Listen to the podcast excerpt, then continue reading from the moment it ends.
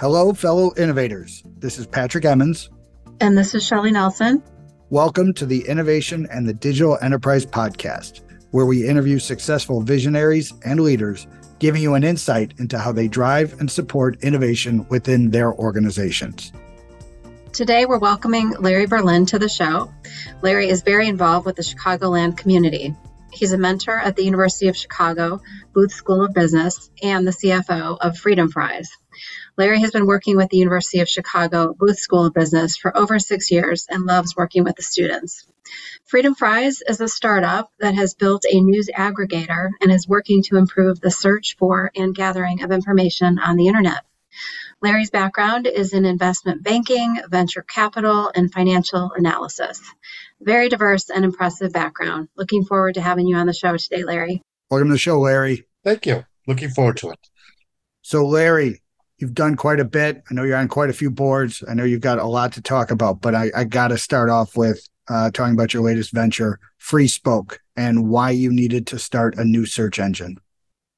Sure. We, my colleagues and I, look, started talking about this a few years ago, and we saw a little bit of the future with some vision, which is shocking in itself, and said that what's going to happen is that people in search engine industry, in social media, in internet, is going to consolidate down to you know three or four or five companies, which it has: Apple, Meta, Amazon, Elon Musk's company, Twitter, and a few others.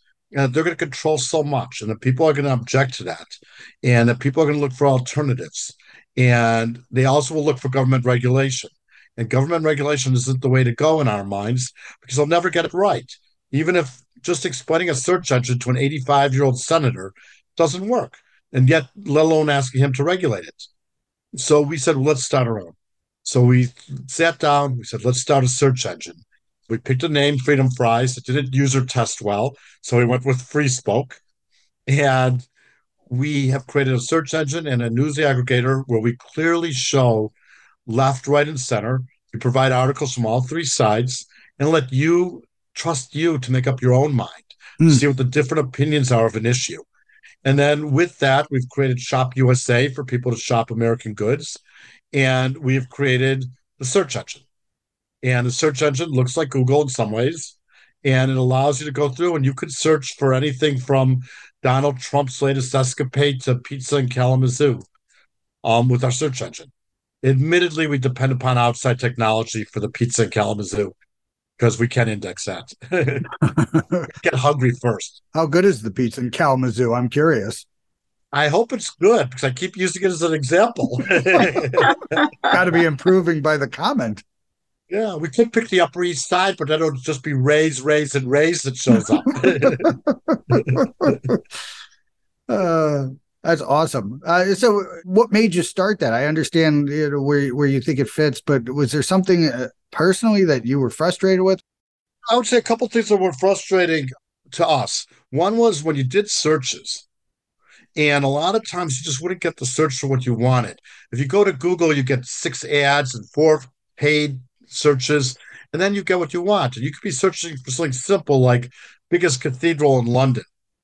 And instead of getting Westminster Abbey or St. Paul's, you'll get ads for 10 religions. Mm. Probably a bad example, but it's the one I chose we want something better. If you're searching in a real world for GDP and you want to know if this month's GDP announcement was good or bad, you know, how do you find that? If you go to the news, if you go to Fox, you're going to get one point of view. If you go to MSNBC, you're going to get another point of view. And they're both political. And I want an economist who could tell me that GDP was good this month or bad this month, or inflation, or ice cream on the street corner. I want the expert to tell me. Hmm. So we said, let's do it we wanted to provide a free market challenge rather than government. And I'd say lastly, and it's not the motivator, it's obviously the third thing I'll mention, but you know, hopefully we can make a little bit of money off of it. We are entrepreneurs and we are venture capitalists and we are capitalists. So we hope we can make a little bit of money. That's awesome. I know one of uh, your other ventures that you own and operate is uh, Blue Point Consulting Services. I know you've got a long history of helping elevate and help uh, other entrepreneurs, other venture cap, other capitalists, other you know growth minded individuals achieve their business outcomes and I, I know the the pitch decks and strategic advice is some of the things that you provide folks like that. What is one of the hardest things of doing a startup? What do you from your experience right? You've been doing this for a long time on a lot of boards. You know a lot of people who've done this. What is what is your perspective on the hardest part of, of doing a startup? Excluding the fundraise which is always the hardest part. And it's really management and it's always management be able to express a vision clearly concisely to attract investors to build the product then and to get employees, co-workers, not employees, to help them bring it to market. And then you have to again explain it to the consumer. I mean, someone's going to buy your product, whether it's meant to sell to United Airlines or Boeing or to you and me out on the street corner. You have to convince the consumer and sell to them, and you have to speak their language. And it's very, very hard to do that and put it all together into one mindset. So the leadership is the hardest thing. I heard selling a lot, eh, eh, and maybe that's just hearing it through my ears, but selling it eh, to other people, selling it to investors, selling it to to the people you're going to hire and bring on your team, and then of course selling to the people who are going to take dollars out of their pockets and put it in yours. Yeah, selling is huge. Um, selling is a big function into any business, and as I said, you know, I was a stock analyst before this at First Analysis and I covered 20 companies at most. And I had to sell my own, me as a product and say my research and what I can say is more valuable than anyone else's. So it's sell me. It was the most important thing ever. You find me a job where you're not selling yourself or selling something at some point. If you're working as a cashier at McDonald's, you're still selling, not hamburgers, but you're selling yourself to get promoted and get a raise. And the same thing if you're the CEO of Disney. You're selling yourself. The CEO just resigned, so he didn't do a very good job of it. You're selling to the consumer, but you're selling yourself. And it's very important, as in with a startup, when you start, and people do this, is the hardest thing with students. They have so much to say, and I don't need to know all that. The CFO of Pepsi once said to us during COVID that tell us what we need to know, not what you want to tell me and getting a student or an experienced entrepreneur to tell us what we need to know and not what they I want to say or they want to say is the hardest task um, that we face. Because from there, as you point out with Blue Point Advisory, once I get that, I can build. I can build the financial model. I can do a ratio like lifetime value to customer acquisition cost or LTV to CAC, which is a very important ratio. I can see what the balance sheet looks like. I can go and say, I need $5 million and I'll give you X percent of the company for that $5 million. On and on and on for just before I even have a product. And just to break down the LTV to CAC, is that lifetime value to cost of acquisition cost? Yes. Or customer acquisition costs? Yes, it is. And you want it to be as big a multiple as possible. So the longer you have the client, the longer lifetime value, right, versus the lower cost to acquire is is what you're looking for. When you can take it, I'll use a good example as you look. Uh, well, you can't see it, but on bicycles, a bicycle is a two thousand or three thousand dollar expense for a good bike, but I'm a one time customer and I'll be back for five years for another bicycle, maybe. That's not as valuable in many ways as someone who's going to come in and spend 200 bucks a month for those five years. And, you know, and then there's all kinds of products where you just, you're a one time user. I buy a house once in my life, maybe twice. My real estate agent always has to resell. Mm-hmm. This is true at a startup. This is true. You know, I have a company that's making smoothies. They want return customers.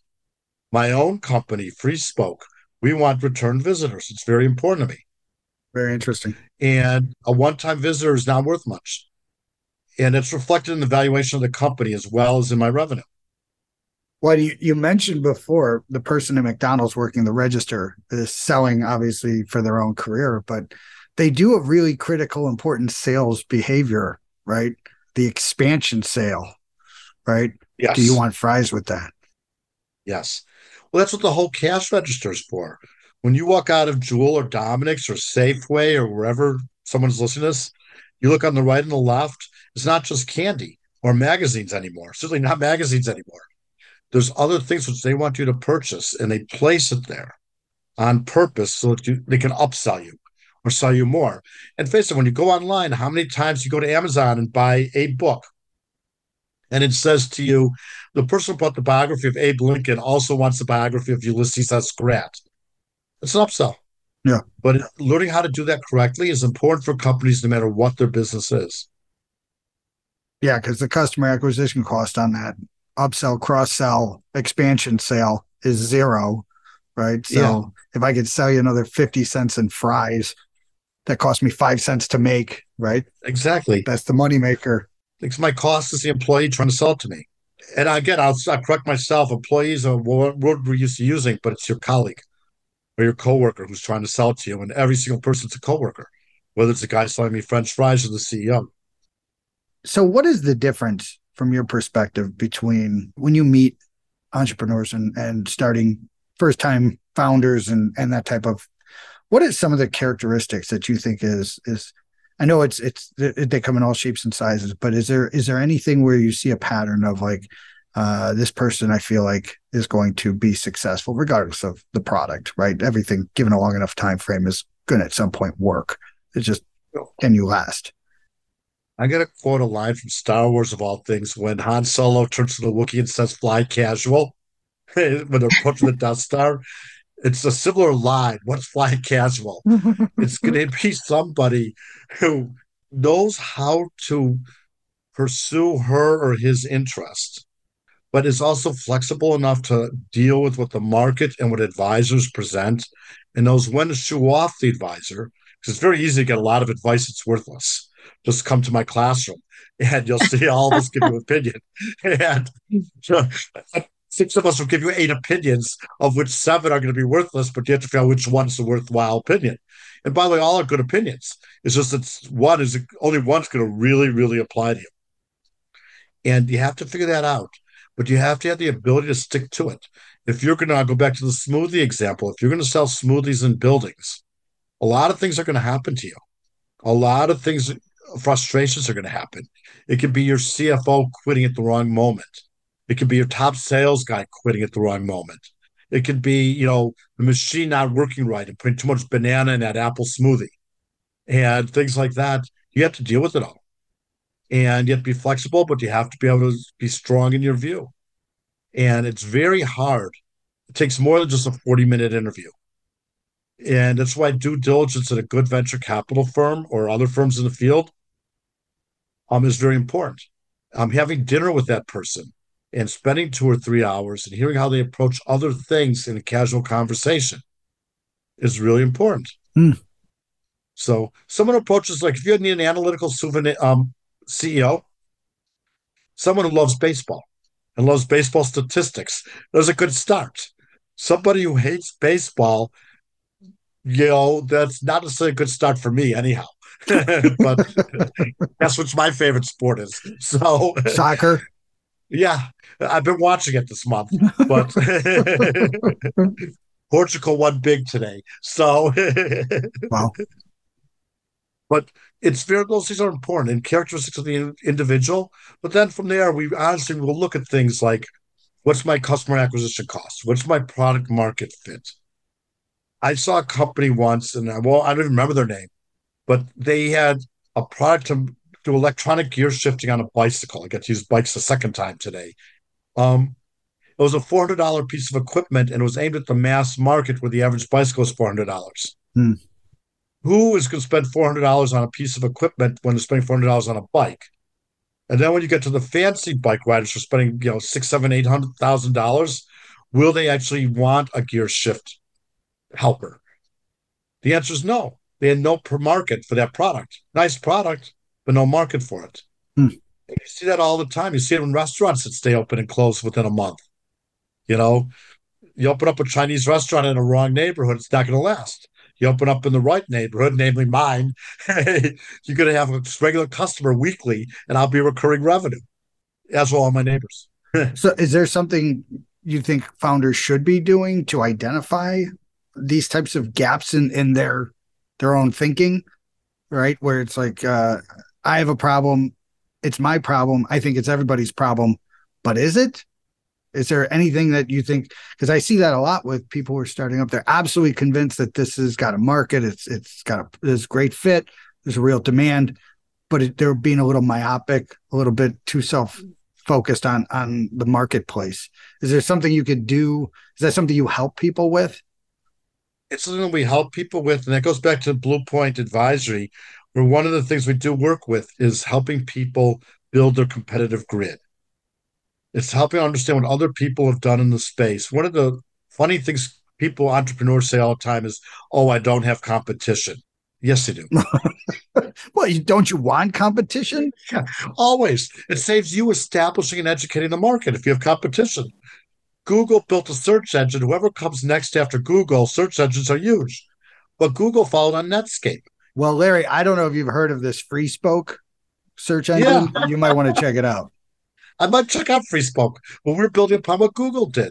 Yeah. If I had to convince everyone they need a search engine, everybody would say, oh, this is great. Yeah, we could use a search engine, but get them to adopt.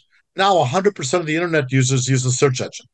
And I don't have to do it because Google's already done that for me. So good point, Patrick. there is a new company called FreeSpoke. but you, do have to do corporate, you do have to do the research. You have to look at the product in the market. You have to look and see will people will it work? I have a good friend. She's got two products. Her first product was sticky socks. She put hospital tape on the bottom of socks for people doing yoga. Because if you do yoga and you wear socks, your feet are going to slide around the floor and it's not going to work. If you go barefoot, your feet are going to stick to the floor and that's not going to work. Hmm. She put hospital tape or whatever on the bottom. You know, the company made good money. They're sold at Walmarts and Walgreens around the world in QVC. And now someone else owns the business. Nice. Her new product, and Shelly will find this one useful. I won't. People who have high heels, their feet slide to the bottom of the heel, so their toes hurt after they wear a pump for a long time.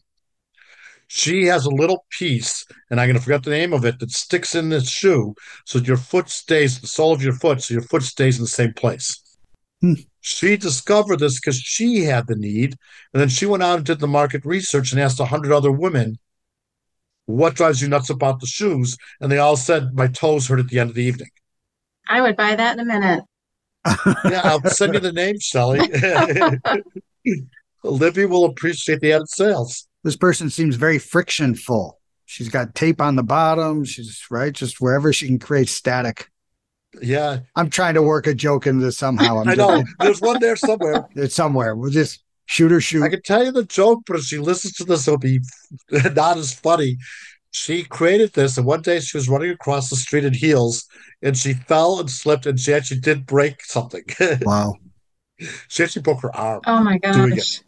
Wow. And I tease her about that because of all the things and all that should happen. The person who invented the heel savers should not have fallen running across the street.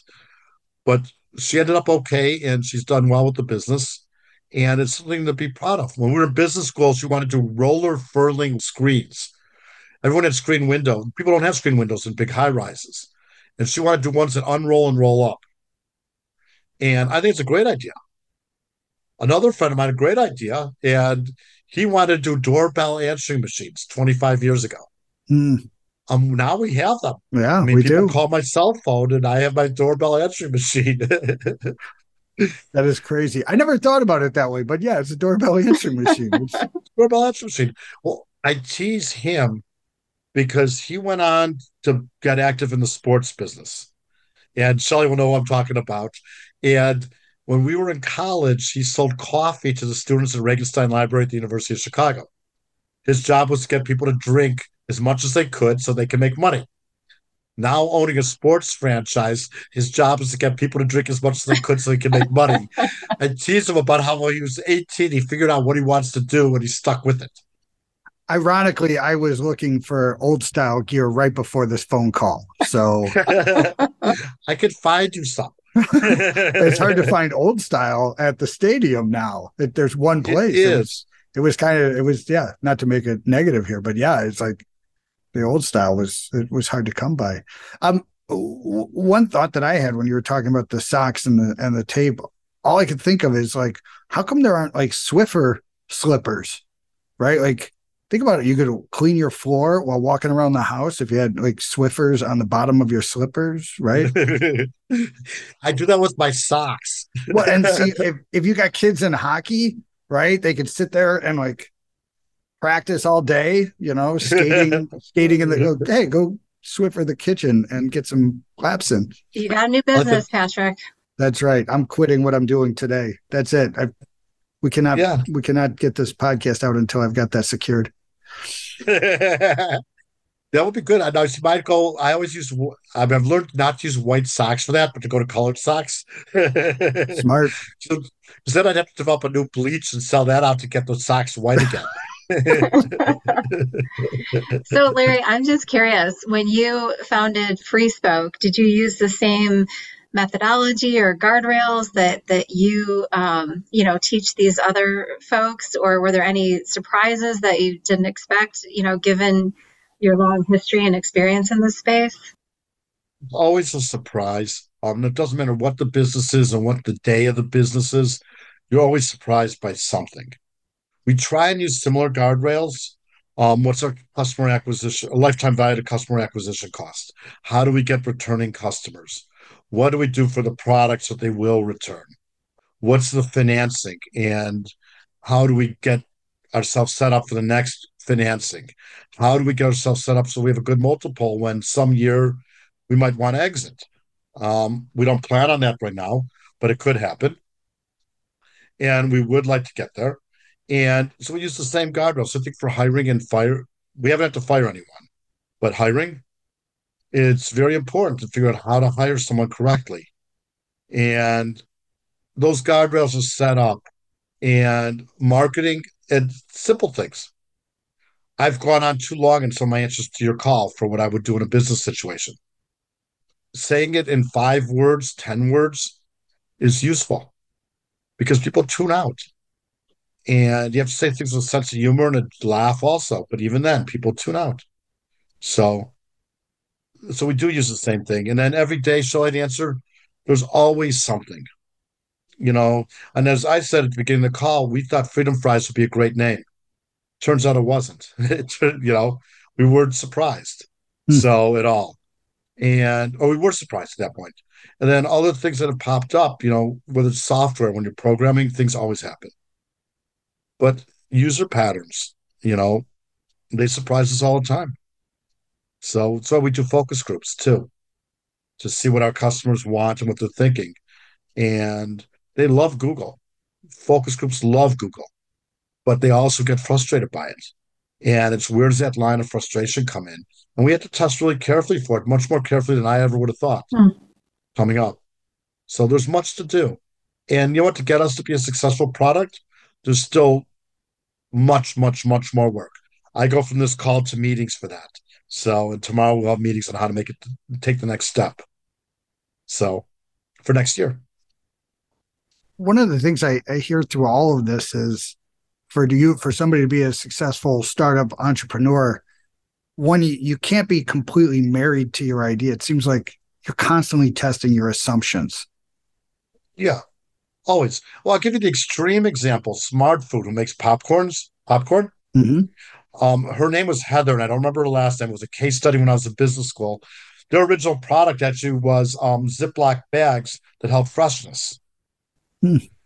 To test that, they used popcorn as a testing product. Discovered they had a popcorn recipe that people loved, and went to sell smart foods. Now, that's the extreme example but all the time it's what can I do? What little tweak do I need? And go back to the smoothie, you discover that people all hate bananas. I, I love bananas. I love bananas. Not to have any banana people mad at me or the banana splits, but um, if people hate bananas, you you tweak your products. There's no more bananas.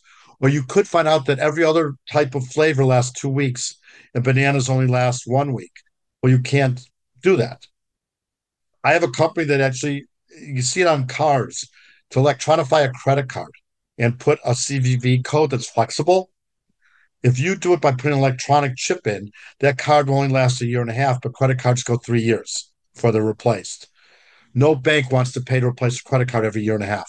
Mhm. So it doesn't work that way. You have to find a different way of sending out a temporary CVV code for the credit card. Hmm. One of the companies we've advised at Blue Point does that. Interesting. And they do not use electronics. They use basically a smartphone and they send you a three digit code. But you learn it. And you always have to test, you always have to morph it, you always have to everything. You always have to morph and make sure because you're going to find new things in the market. And then again, I'll go back to the competitive grid. Someone who you hadn't thought about, some student in Portland, Oregon, is going to come up with some great idea that competes with you and is far better than your idea. And you better figure out how to deal with it. That's why you want to either yourself or hire us to keep an eye on your competitive peer group. Someone has ideas all the time, and it could be GM and it could be Tesla and it could be someone small. It is it's something I see all the time. People say they did look, but you could tell they weren't really looking to find it if there's actual competitor. It's like I looked out my front window. I didn't see Yeah. anyone on the lawn. So nobody's doing this. Yeah. About uh, trying to double mail. You would think the U.S. Postal Service had no competitors. I mean, they had the monopoly going door to door to door. Well, then FedEx arose, but then the internet arose. The best competitor to mail is the internet. And I mean, I send a stamp a month, if maybe if that. I like to send postcards still when I go on the road. So I buy stamps for that. But I haven't paid a bill physically in five years. Yeah. And I haven't sent Christmas cards in five years. Things like that. USPS did have a monopoly, but that monopoly was easily wreckable. That's not the word I was looking for, but wreckable pretty fast. Yeah. It is interesting. Some of that is coming back on the distribution side where Amazon's with the the way that they've gotten more intelligent about how to like even leverage FedEx or UPS to USPS or right, let them do that last mile.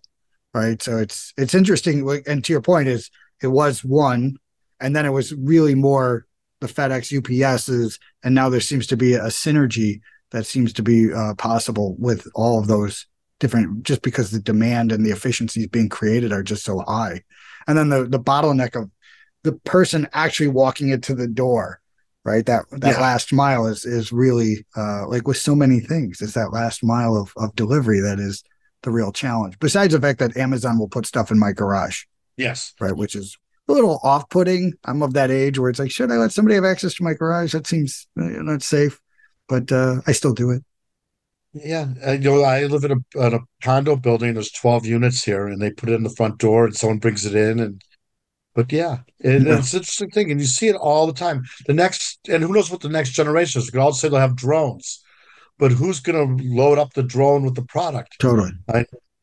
You know, will the mailman then be able to stand at some street corner and load up six drones or one drone and just fly to everybody's house? Who knows? yeah And it's, it still might be easier for the mailman to walk from door to door to door, or the mail woman. I want to know who's going to be the Pinkertons in this story when the Emmons kids are like just shooting drones out of the sky to figure out what they're going to get. You yeah. know, because uh, at some point somebody's gonna have to ride shotgun on that thing. Because uh, Well, as we sit here in December, Santa has a monopoly on delivering gifts. What if Santa could sit in the North Pole, have a beer or a rum, and just send drones everywhere? I mean, he's he's a, you know he's an innovator. You know, he's always thinking. He's an innovator. I know we've only got a couple minutes left, uh, but I know we talked a little bit about the new venture challenge at, at uh, U of C, uh, and I think you've been involved in that for quite a while, correct? Yeah. Um, I started as a judge and a mentor probably 25 years ago now. And I hate to admit I'm that old. And then about six years ago, this is my seventh year participating, so seven years ago now, Steve Kaplan, who's really the the brainchild behind it, asked me if I would come join them and be a full-time full-time mentor means this job in the spring. But it's a wonderful thing. I work with all 30 teams that get accepted into the program every year and we have wonderful ideas, wonderful students, and I'll call them kids, but they're 30 years old or so. And you will get ideas from the two most popular ones, three now, are Grubhub, which came from us, Um, Venmo Braintree came from us. And if you're in Chicago and you go to Foxtrot for the high end convenience stores, those were our students. Oh, nice. The smoothie company I referred to. Um, I have a short term real estate company that were students of mine two years ago. The team that won this year is going to help detect oral cancer. Wow. For for it'll cost five hundred dollars to ten thousand and not be invasive. And you get wonderful ideas from wonderful students like that, a lot of which have made gone on to succeed and then make money for the founder and for the investor and of course for the employees or coworkers who are with them. It's a it's an honor to work with the students. It's an honor to work with Steve and Mark and Moose and Mike and the other people on our team. And I look forward to it every year and I hope they'll keep me on for a long time. So well, Larry, you've been a tremendous mentor to so many people, um, but curious, you know, who's who's been a mentor to you over the years? Oh, you know, that's a good one. I would probably begin with my grandfather. so he he was a pharmacist. He came from Minsk when he was 13 years old in 1907, and he was always every day. I think of my grandpa, and he is a mentor. Um, I had other teachers, Mr. Coyne, when I was in seventh and eighth grade, who passed away in the mid 80s from AIDS, of all horrible things. And he's always been a mentor. And I think, you know, and then we get to like the University of Chicago. New, I went to New Trier High School, New Trier East then. I had some wonderful teachers. So the, there's a theme here. My dad was a teacher. My grandpa should have been a teacher. I'm a teacher. Um, people who have something to teach me and it could be anyone on the street. It could be the lady who used to beg me for money from the train station every day, who I always gave money to, who taught me a lot. To last week, I was in London sitting with um, people who are members of the House of Lords talking about British history. And all of them could be mentors in some way, shape, or form. But it's someone I can learn from. Uh, when you're talking about the English history, you reminded them that uh, we're one zero oh and one with them, right? That, of uh, course, of course, yes, we tied them this year, did, right? So, so that's the one. But we're one zero oh and one with them. But I was a history major, as I said, and you know I had spectacular Mr. Weintraub, Mr. Larkin, other professors, Mr. Zonas, who was not a history professor. Um, and notice I still call him Mister, mm-hmm. and they they laugh. Mr. Applebaum, who's my high school chemistry and physics teacher, his name is Robert Bob, and he's still around. And he always gives me grief because I insist on calling him Mr. Applebaum. and, but he went to the University of Chicago. And when I had to pick a college, he and Mr. Dickman, who had both gone to the University of Chicago, were huge influences. My dad had gone, and other friends of my family had gone there, but those two were the convincing factor of you better go to the University of Chicago. And here I am, chairman of my reunion committee for my, I won't even say what year, I can't believe we're that far along. but it's important. And influences, and I'll add, you know, as a mentor, we take it seriously. For these students, a lot of them, they all need a mentor. They may not know it now, they may not know it till 20 years from now, but we need a mentor and they need somebody who can say, hey, by the way, that's the stupidest idea I ever heard. But to be able to say it with a straight face in a non threatening way, you know, and then say at the same time, this is a great idea, run with it. And one of the problems with venture capital, every month we had a meeting, we looked at investments. And a lot of the guys my I dealt with would look at the guy who's an entrepreneur and say to the entrepreneur, that's just stupid with a few expletives attached and make the person feel bad. Well, the person should never feel bad. Even if the idea is stupid, you can't just say that. You have to be able to say, hey, why don't we look at this a different way? Or even more, why don't you think about it this way? So it's their idea, not my idea. It's much more valuable when it's their idea than mine. And it's a very important portion of all my jobs, whether it's CFO at Free Spoke or mentoring at the University of Chicago, or certainly at Blue Point Advisory Services my colleague is even better than I am at it. She can sit there and say to somebody, Hey, this is really a dumb idea, but they won't walk away thinking that, oh, yeah, she just said this is a really dumb idea. but it's so important to deal with human beings. Yeah. It's the one thing that comes through everything beyond teachers, and they probably tie together. Human beings are the single most important factor in all our lives and all aspects of it. And in entrepreneurship, absolutely. Well said. That sounds like a pretty good education. Yeah, I think the University of Chicago. well, I I know we could go on for literally more days, and I wish we could, but uh, we're we're gonna bring this one to a close. Hopefully, uh, we can have you back on uh, again because I really think you have tremendous experience. Uh, you've done some really amazing things, and I think it's it's a it's really grateful that you're able to take this time and share some of your experience and, and your perspective with with our listeners. So, uh, just want to say thanks again. Yeah, thank you, Larry. Thank you for having me. We can meet at Wrigley Field for a beer. yeah. We can go Harry Caray and do a recording from the right field. We could do that. I You think I can arrange that. You're a better man than I. Only some days. Some days. Yeah.